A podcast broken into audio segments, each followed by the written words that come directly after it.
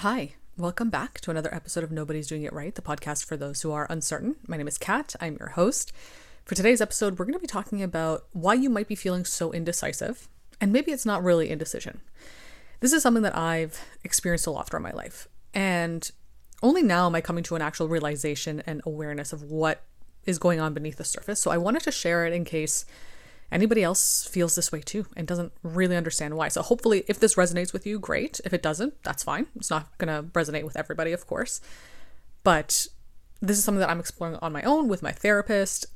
And I think the years of being on a, you know, personal growth journey, just practicing my self-awareness has helped me get to this place. So I'm not trying to suggest that everybody should already understand this and this is what you need to know. I really don't like that kind of discourse around personal growth and self awareness. I think everybody's timing is their timing. Sometimes you need to experience things in your own specific way until you get to these realizations. So, this is something that I've had to take years to understand. Even now, I'm still only just understanding it. So, maybe you're not indecisive. Maybe you've just collected more data. Data, data. I say data. but what I mean by this is anybody else who's a, uh, a perfectionist, I was about to say people pleaser, but that's a different topic. Anybody else who is a perfectionist probably feels the zero to a 100 experience, the all or nothing experience.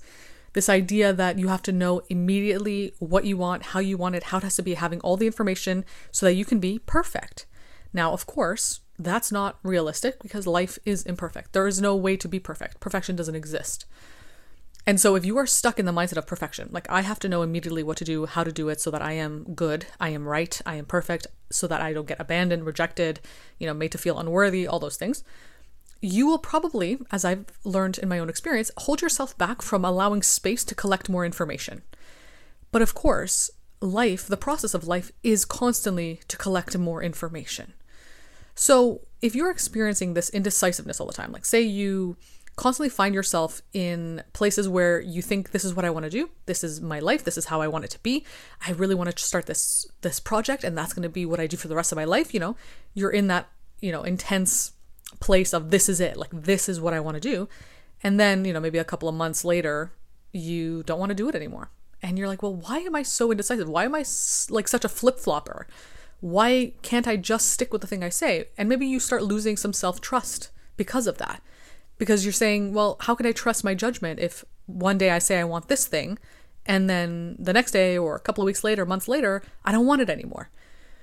And what I've had to learn and what I want to say to anybody else who's feeling this way is that maybe it's not a problem with you that you are inherently wrong or inherently bad or indecisive or you can't make up your mind or you can't be trusted or you don't know what you're doing. Maybe it's just that the way you're looking at things from this perfectionist, all or nothing, zero to 100 mindset is what's affecting this. Maybe that's the reason you feel indecisive and flip floppy.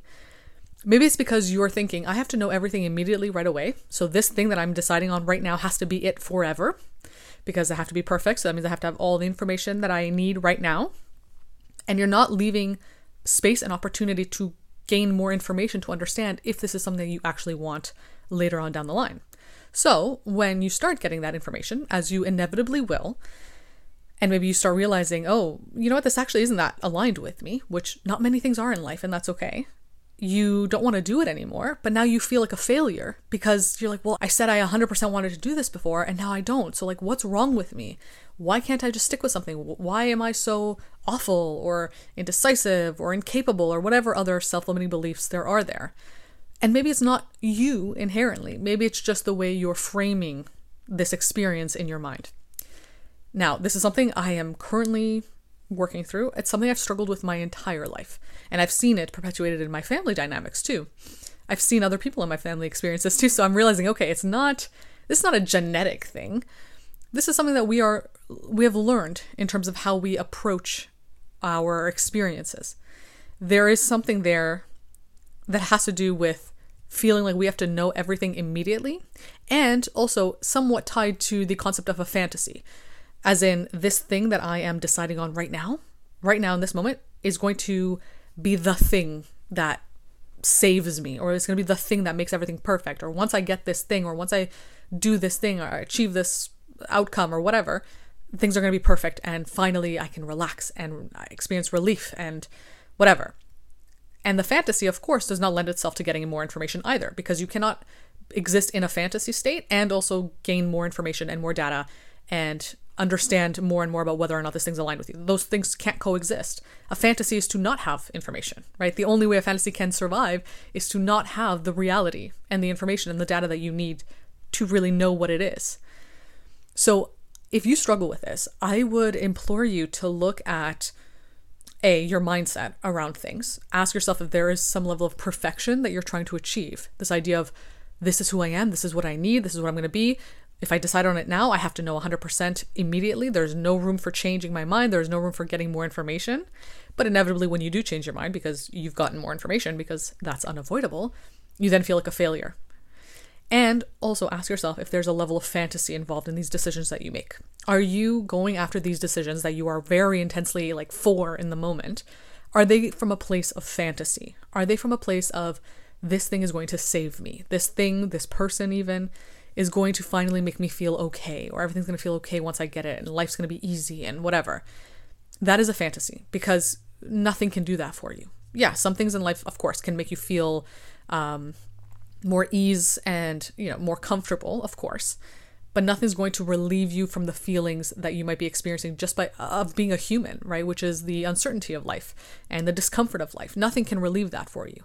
That is just the experience of being human. So if you're making decisions or going after things starting projects going after jobs people that you think once i get this thing things are going to be perfect and i know i want it right now because i want that perfect outcome that fantasy outcome maybe you don't consciously understand this, but dig deep. Really, really ask yourself like, is this logical? Is this realistic? Am I looking at the realism of this? Am I looking at the messiness of this and how it fits into a imperfect life?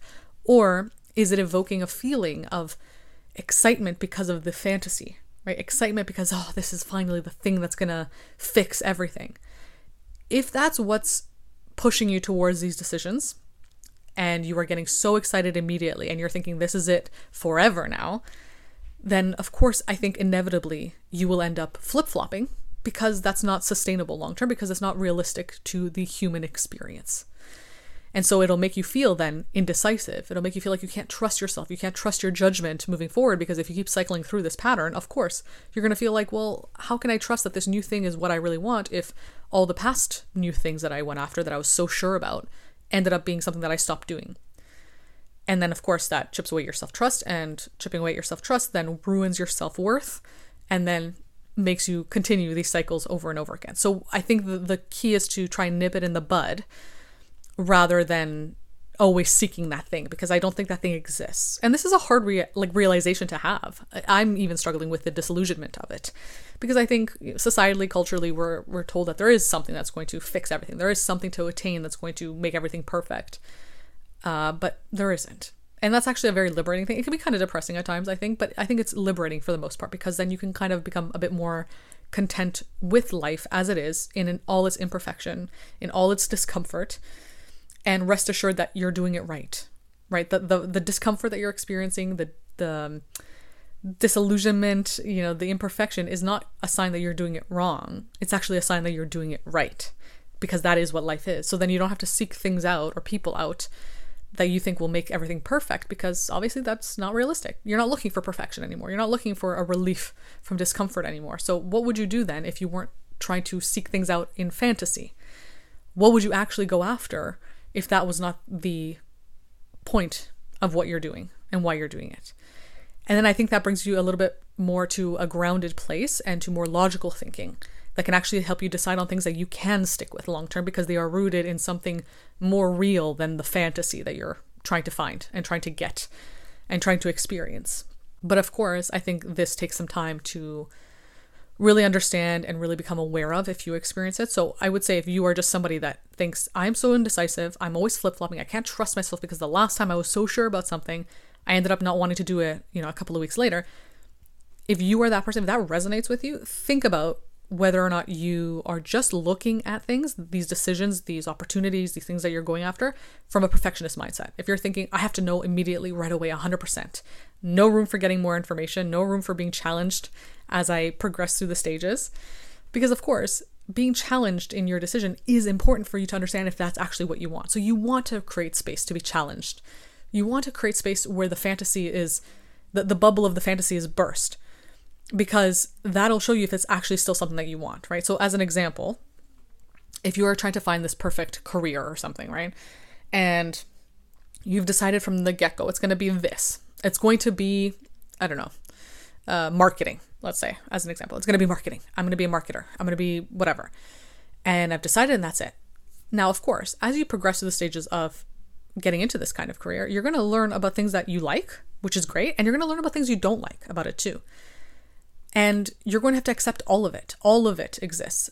So if you leave space for that, that's great because then you'll understand more and more okay, this is what it looks like. This is what it's going to look like. Life requires discomfort sometimes. So even a job that I like is going to have things that I don't like. But if you are in the fantasy mindset and the perfectionist mindset, you're going to look at this and say, oh, now that I'm seeing something like a fault or something that's not right or something that's uncomfortable about this job, then maybe it's not the right job for me. Maybe I need to find something different now because it's not perfect because it's not 100% relieving me from discomfort. But of course, that's not realistic. So there's there's going to be no job that does that for you. So, I hope this was helpful. I hope it was informative. I hope it gave you something to think about if you consider yourself a flip-flopper, if you consider yourself indecisive and you are losing self-trust because of it. Maybe it's not that you're inherently bad. That's that's what I'm trying to get at. Maybe it's not that you're bad. Maybe it's not that you're incapable. Maybe it's not that you're stupid, which might be what the self-loaning uh, narrative is in your mind. Maybe it's just the way you're looking at it. And that is a simple fix. Obviously, easier said than done, but it is a simple fix. So I hope this helped. And if you want to, you know, learn more about these things, you can go follow my other social media accounts. I also have a Substack where I write about topics like this if you want to go read them. And also, it's a great way to support my content if you're interested. But other than that, I'll be back again soon with another episode.